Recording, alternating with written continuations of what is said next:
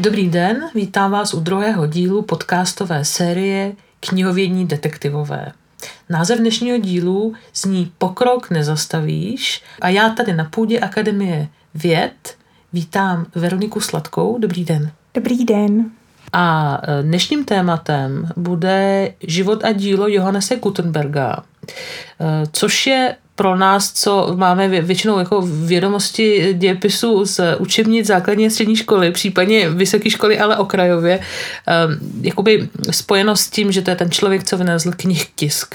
Přesto vy, uh, vy ho spíš vnímáte jako jak jste mi řekla, podnikatele v informačních technologiích, prvního podnikatele v informačních technologiích, tak už z tohohle já vidím, že, uh, že vás fascinuje, nebo že, že něm víte mnohem víc než já a že, že to pro vás opravdu není jenom ta suchopárná eh, linka někde prostě v učebnici.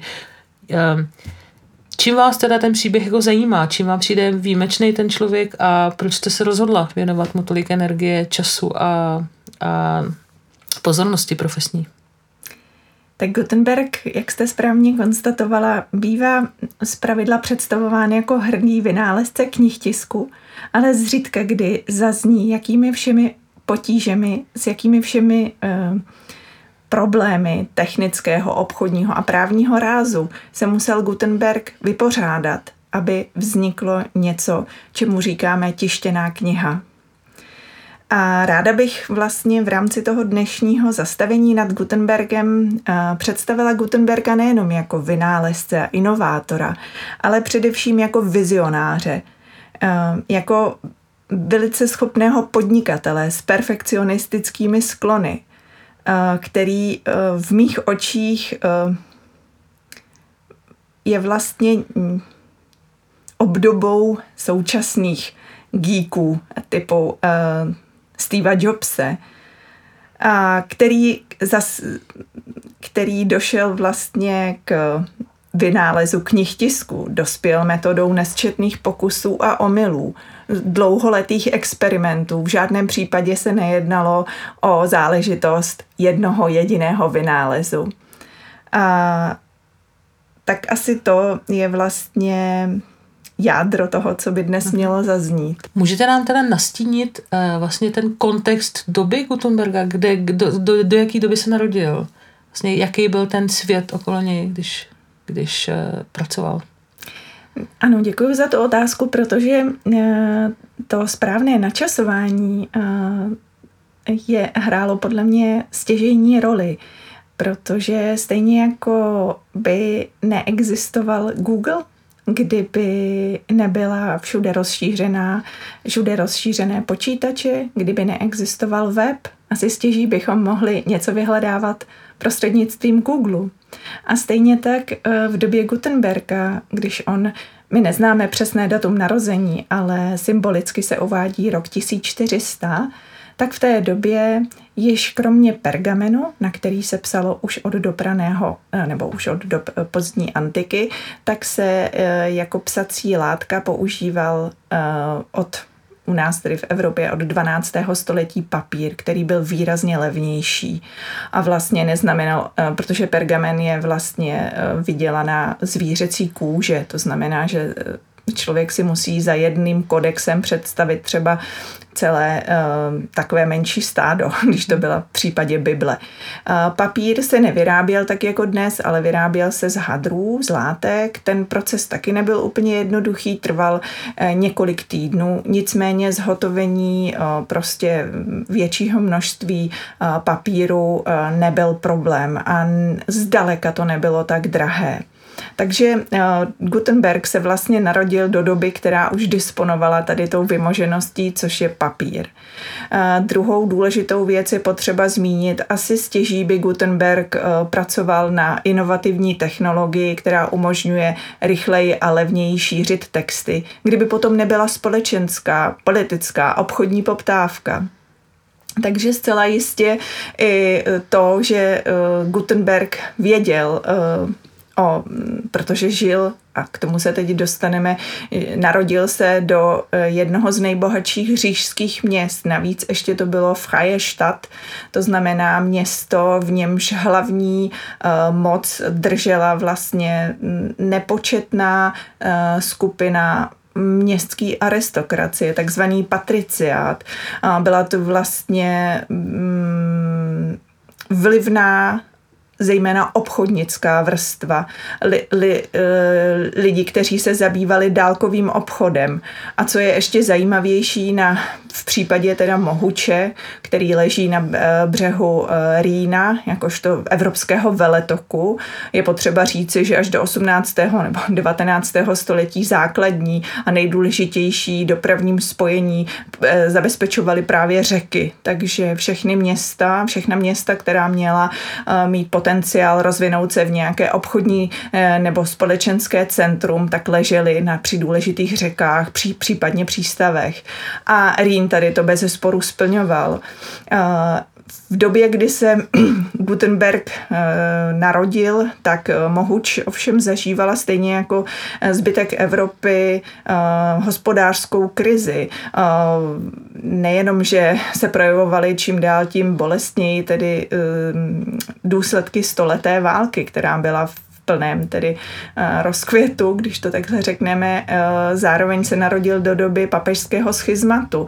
To znamená ten svět uh, obyčejných lidí nebo řekněme městských lidí, kteří měli představu o tom, že uh, jako tím prostředníkem na zemi mezi Bohem a člověkem je papež a má být jeden, ale oni se narodili do doby, kdy bylo dvoj až troj papežství a vzájemně se papežové exkomunikovali a evropští panovníci se přikláněli tu na tu, tu na druhou stranu. Takže vlastně nastal i takový, jako bych řekla, myšlenkový rozpor. Pokud teda spousta zboží je určena pro všechny, kdo o ně mají zájem, ať už je to textil nebo, nebo víno, tak eh, přece jenom kniha, kniha kniha je, je, je předmět, který využije jenom ten, kdo umí číst.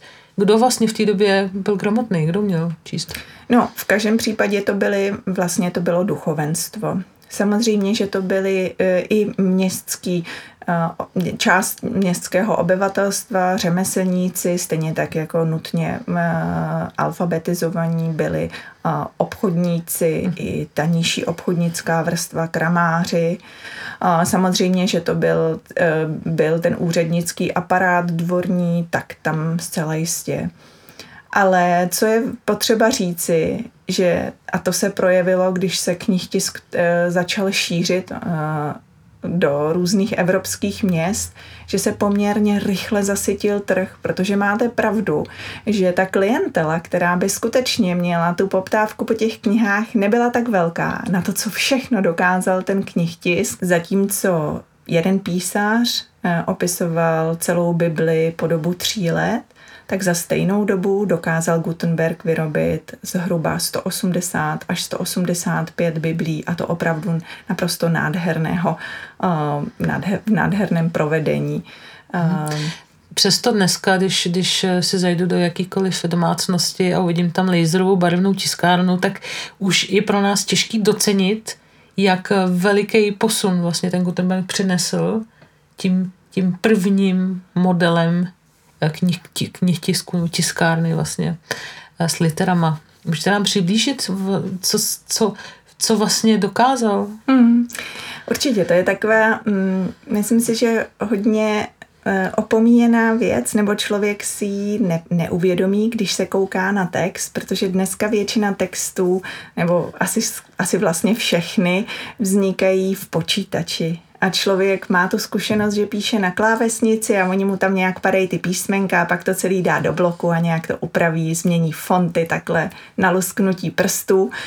Zatímco uh, po dlouhou dobu, vlastně až do začátku 19. století, a to je třeba říci, že ta technologie, kterou vynalezl, celý ten, celá ta série těch výrobních postupů, které my označujeme jedním slovem vynález knihtisku, tak se příliš nezměnila. Od dob Gutenberga, to znamená od poloviny 15. Eh, století do počátku 19. století. A eh, důležité je říci, že ten text eh, těch starých knih byl vytvářen úplně jinou, jiným způsobem. Každé písmeno, každý znak, ale i každá mezera, to znamená prázdné místo, které vidíme na stránce, muselo mít vlastně nějaký fyzický objekt, který se vložil do té formy. To znamená, že Gutenberg musel vlastně přijít s tím nápadem, že slova, nebo respektive texty, věty slova, rozebere na jednotlivý znaky. V jeho případě to samozřejmě nemuselo být nutně co jako jeden znak, neznamenalo jedno písmenko, mohly to být třeba dvě písmenka nebo nějaká zkratka. V každém případě musel přijít s tou myšlenkou, že bude ty texty skládat jako stavebnici. A že každý písmenko, znak, číslice musí být vyrobena ve formě vlastně negativního obrazu a musí se, protože ty texty samozřejmě obsahují tisíce písmen, tisíce znaků a taková Bible, která má 1280 stránek v případě Gutenbergovy Bible, což byla mimochodem v té době, myslím, že nej, nejrozsáhlejší kniha, tato kniha knih, tak obsahuje opravdu jako sta tisíce těchto znaků. A Gutenberg vymyslel, že samozřejmě vyrobit jako všechny naraz, to by bylo něco šíleného, protože uh, ty písmenka, kterým říkáme literky, Eh, ty kovové vlastně ehm, kovové materiální znaky nebo písmenka eh, se vyráběly vlastně ze slitiny kovu eh, a Gutenberg právě vymyslel, že i ta slitina nebude až tak drahá, ale bude vlastně mít určitý vlastnosti, který umožní jednak to, že bude možný relativně rychle vyrobit tisíce písmenek a jednak to, že budou dostatečně Eh, tvrdý a pevný, když na ně bude působit vlastně ze zhora ten tiskový lis, aby se obtiskly na papír, takže se během prostě dvou, třech takových uh, uh, otištění ta tisková forma nepoškodí, ty písmenka prostě ztratí tu čitelnost. A já mám pocit, že všechny velké vynálezy přenáší to, že uh, někdo se z nich raduje a někdo truchlí a má pocit, že je konec starých dobrých časů a že se svět řítí jako do záhuby. Musel i Gutenberg vlastně čelit jako kritice za to, že, že inovuje? No určitě ne, protože já myslím si, že nikdo z mohučských uh, obyvatel, ne, si ani nikdo z těch jiných říšských měst by nepřipustil, že to, s čím Gutenberg přišel, je tak převratná, uh, převratný objev nebo vynález, který změní a skutečně zasáhne úplně celou společnost. Já myslím, že v té době, a to tak určitě je, protože on se snažil tu technologii dlouhou dobu, když ji vyvíjel, držet v tajnosti, protože si uvědomovali, že to je především především zdroj příjmu. Že pokud se jim to povede a ten proces nastartujou, tak tím prostě obrovsky vydělají. Rozhodně to nebylo myšleno jako něco, co by uh, mělo nějak způsobit nějakou změnu. Myslím si, že za, i když těžko samozřejmě soudit uh, motivace Gutenberga, někteří uh, badatelé se přiklánějí k názoru, že zatím vším byl svým způsobem Gutenbergův perfekcionismus nebo ambice vytvořit knihu, která by knihu, která pomocí vlastně takové mechanizované a automatizované cesty uh, daleko rychleji, ale která by byla na úrovni těch nejkrásnějších rukopisů, právě těch graduálů a misálů, uh, které byly opisovány prostě po dlouhou dobu několika let, až, až i desítek let. A myslím si, že, uh, že, že to klidně mohl být tento motiv. Kdyby se narodil třeba v 21. nebo ve 20. století, co si myslíte, že by byl dneska člověk s jeho povahou a zvídavostí? No, když bychom to hodně přehnali, tak možná by um, rád eh, působil v Silicon Valley, nebo žil v Seattleu, nebo v New Yorku, kde by byl obklopen jednak lidmi, které mají podnikatelského ducha, zároveň disponují nějakým kapitálem, nebojí se riskovat a zároveň jsou tam lidi, kteří jsou schopní se rychle učit a nejsou to lidi, kteří eh, lpějí na tradicích a zároveň jsou to lidi, kteří mají cit pro to, co ta doba chce, po čem půjde v nejbližší možné době. To je právě na příběhu Gutenberga taková krásná věc, že většinu informací, které o něm dnes eh, víme nebo eh, máme pocit, že se tak, takovým způsobem odehrály, tak my je víme jednak ze soudních sporů, které Gutenberg vedl nebo byly vedeny s ním, a nebo jenom z těch samotných knih. Je potřeba říct, že nic z toho, co Gutenberg vynalezl nebo s čím pracoval, jakékoliv vybavení z jeho dílny, nic z toho se nedochovalo. A také bych ráda zmínila, že první vlastně vůbec zobrazení, to znamená pohled do tiskařské dílny, je až z roku 1499, to znamená prostě skoro 50 let potom, co Gutenberg zprovoznil vlastně tu první dílnu. A pokud eh, se vrátíme k tomu nejspolehlivějšímu zdroji, kromě samotných knih, eh, který eh, nám přibližuje eh, obchodní spojenectví a celý ten podnik kolem spojený s vývojem knihtisku jako technologie, tak je to právě notářský zápis z roku 1455, který ne, že by podrobně, ale uvádí vlastně některé skutečnosti, ehm, skutečnosti eh, z, eh, ze života Gutenberga a, a přibližují vlastně um, technologii knihtisku, i když spíše jenom uh, v, v takových jako hrubých nárysech. Co je na tom ale důležité říct, že právě jenom díky tomu Gutenbergovi dnes nemůžeme opřít prvenství. A protože um, k tomu v minulosti často docházelo, uh, Gutenberg si od bohatého mohučského obchodníka, také původně vyučeného zlatníka, půjčil obrovskou částku peněz. Nejdříve to bylo 800 guldenů. Co to, co to je 800 guldenů pro představu, co to dneska Právě. znamená? 800 guldenů, zhruba za 80 až 100 guldenů se dal koupit kamenný dům ve městě. Například vůl, jako teda dobytek připravený na porážku, tak ten člověk v tehdejší době mohl pořídit za 6 až 8 guldenů, rýnských zlatých tedy.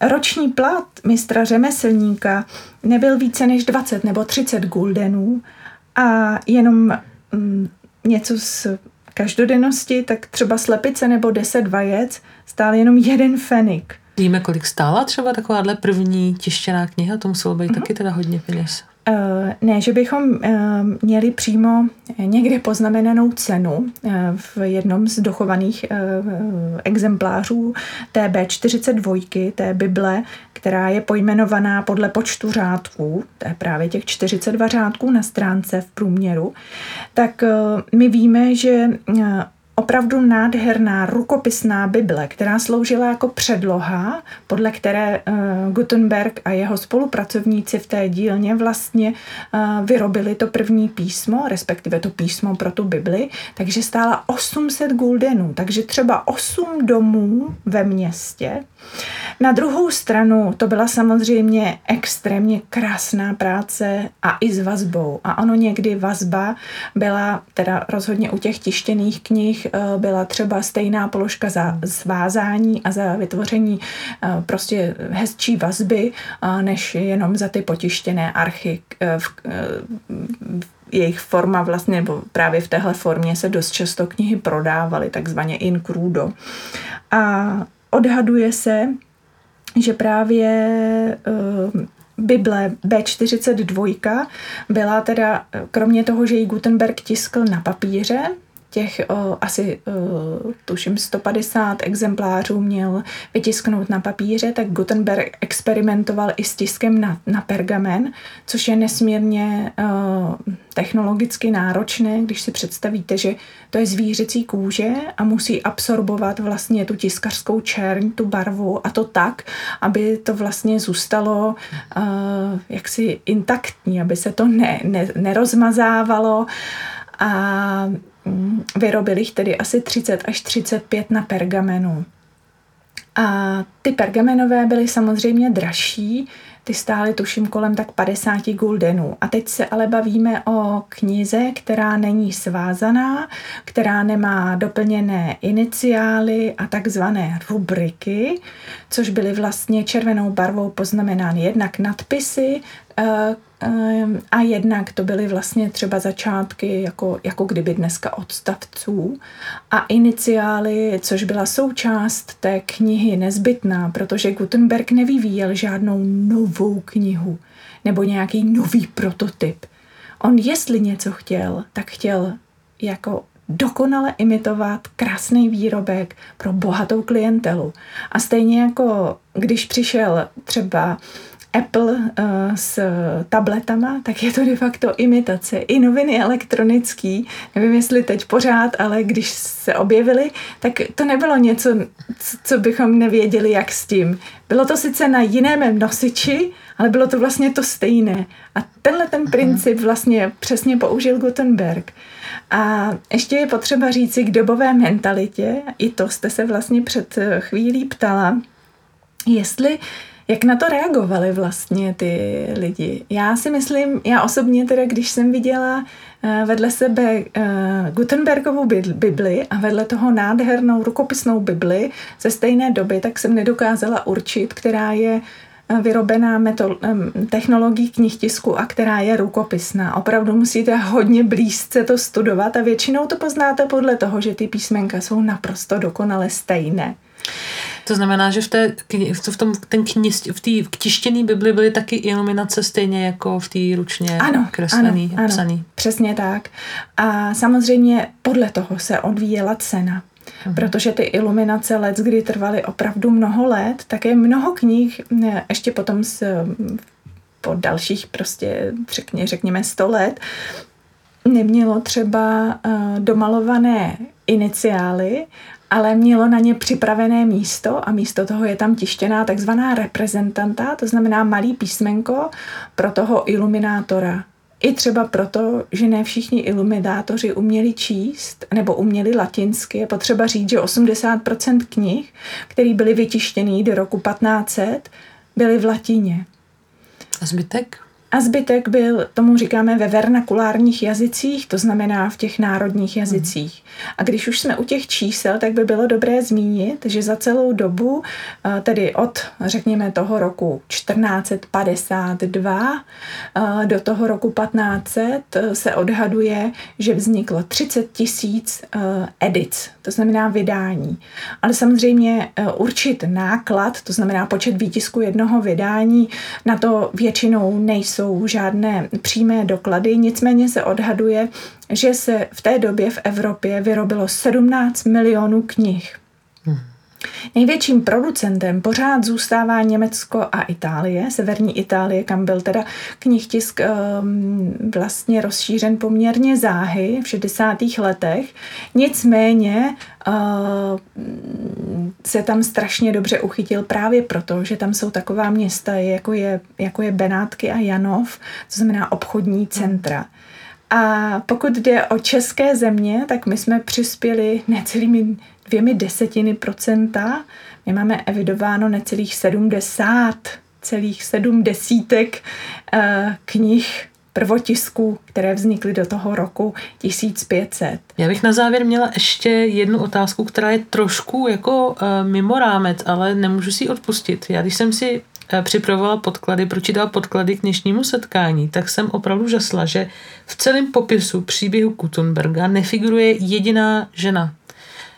Já jsem si vypsala profese nebo ty, ty, mm, ty, ty popisy mužů. Byli tam měšťané, spolupracovníci, různý řemesel, obchodní partneři, notář, písař, měši, arcibiskup, farář, šlechtici, komorník, služebník a tak dál.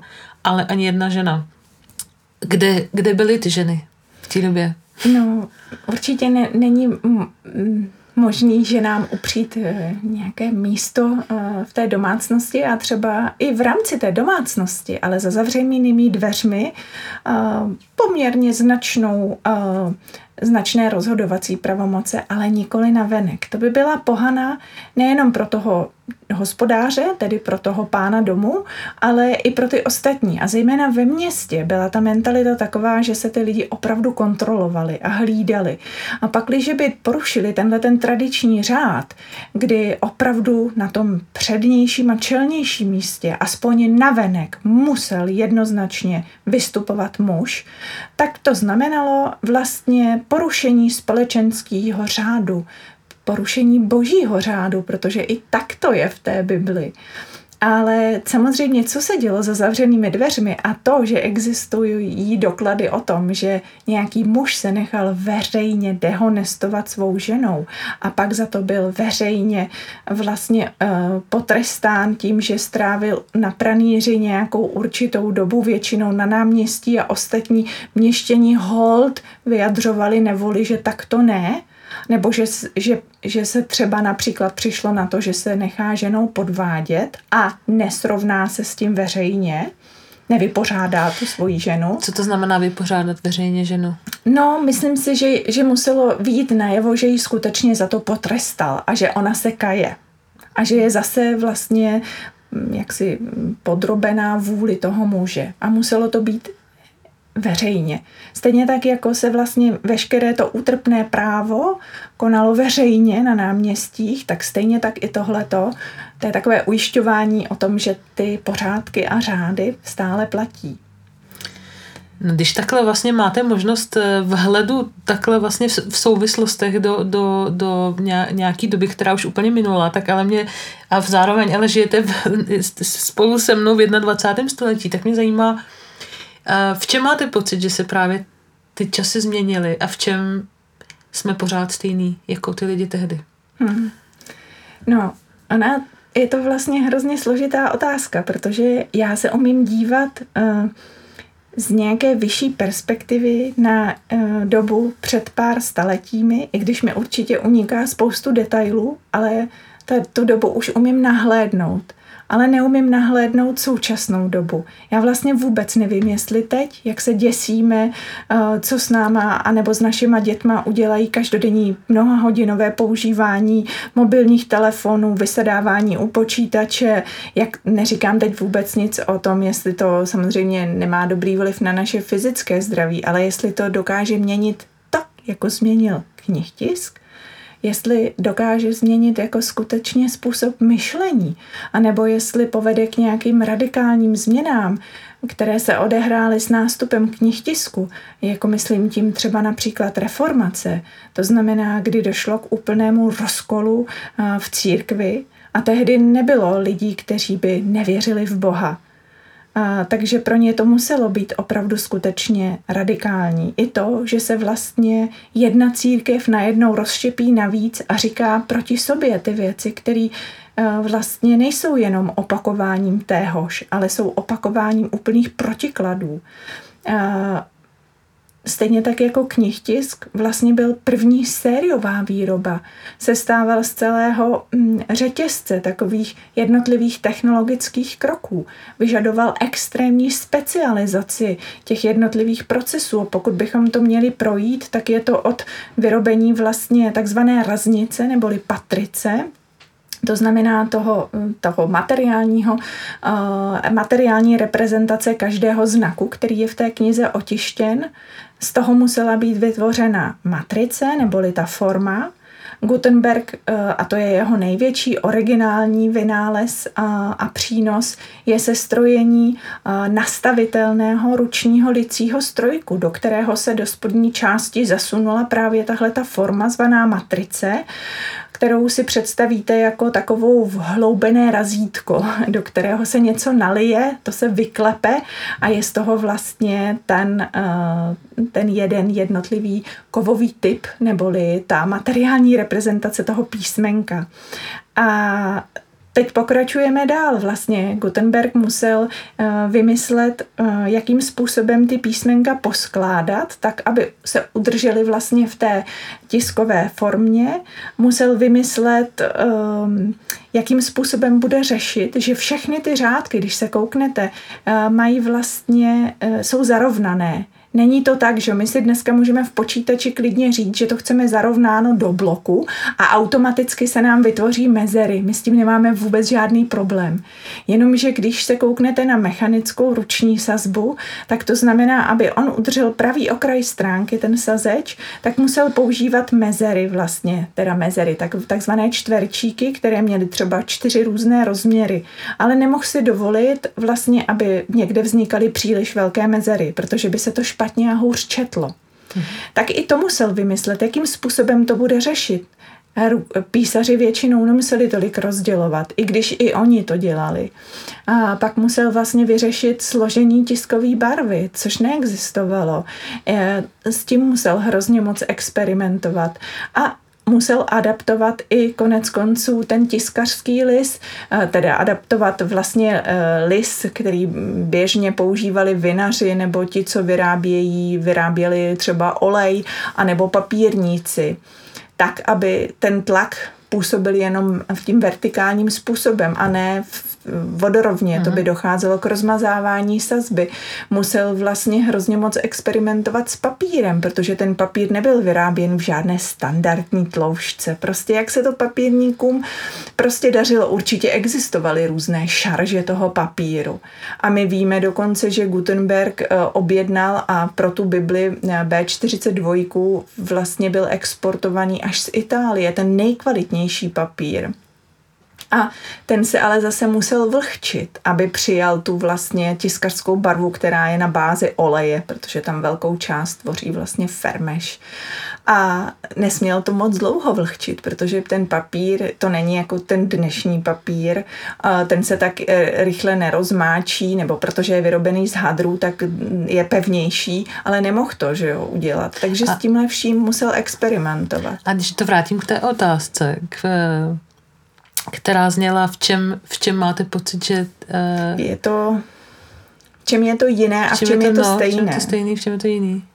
Já myslím, že úplně uh, stejný je to v tom, že člověk musí mít nejenom tu vizi, uh, ale musí se obklopit uh, lidma, kteří tu vizi vidí stejně. Uh, jsou šikovní a ochotní se učit nové věci dlouho experimentovat. Za tím, za tou myšlenkou musí být člověk, který je smířený s tím, že dopředu bude muset investovat a vstupuje do velkého rizika. A, a taky určitě to, že i když vznikne krásná, eh, krásný výrobek, takže to je jenom polovina úspěchu, že když nesežené toho zákazníka, tak vlastně to skončí uh, neúspěchem. A v čem je to asi jiné? No to spíš si myslím, že tam nenajdu. Přemýšlím. Máte pocit, že se vám hůř hledají v odlišnosti, že vlastně jsme pořád stejný jako lidi, jenom si mění trochu ty kulisy? Mm, to určitě. A vlastně i ty texty, uh, co jsou třeba těch uh, 400-500 let staré, tak uh, nářky na, na tom, že mají uh, lidi na, dodržovat zásady uh, zdravého způsobu života, jakože jich nebylo málo, jsou úplně stejný. Mm. Na to, mhm. že si stěžujou uh, na uh, špatnou uh, vládu, na to, že ji kritizujou, že se jí vysmívají, to všechno vlastně už v té době prv, prvních tisků vznikalo. A stejně tak, což je prostě podle mě krásná ukázka toho, že, že se nic moc nemění, je, že ty lidi vlastně motivuje profit, peníze, úspěch, ambice, anebo naopak je od toho odrazuje vlastní strach, nebo to, že se nenarodili do správné doby a ty jejich krásné vize se prostě nepotkají s tím, co ta společnost potřebuje. Tak my přejeme všem posluchačům, aby jejich vize našly naplnění.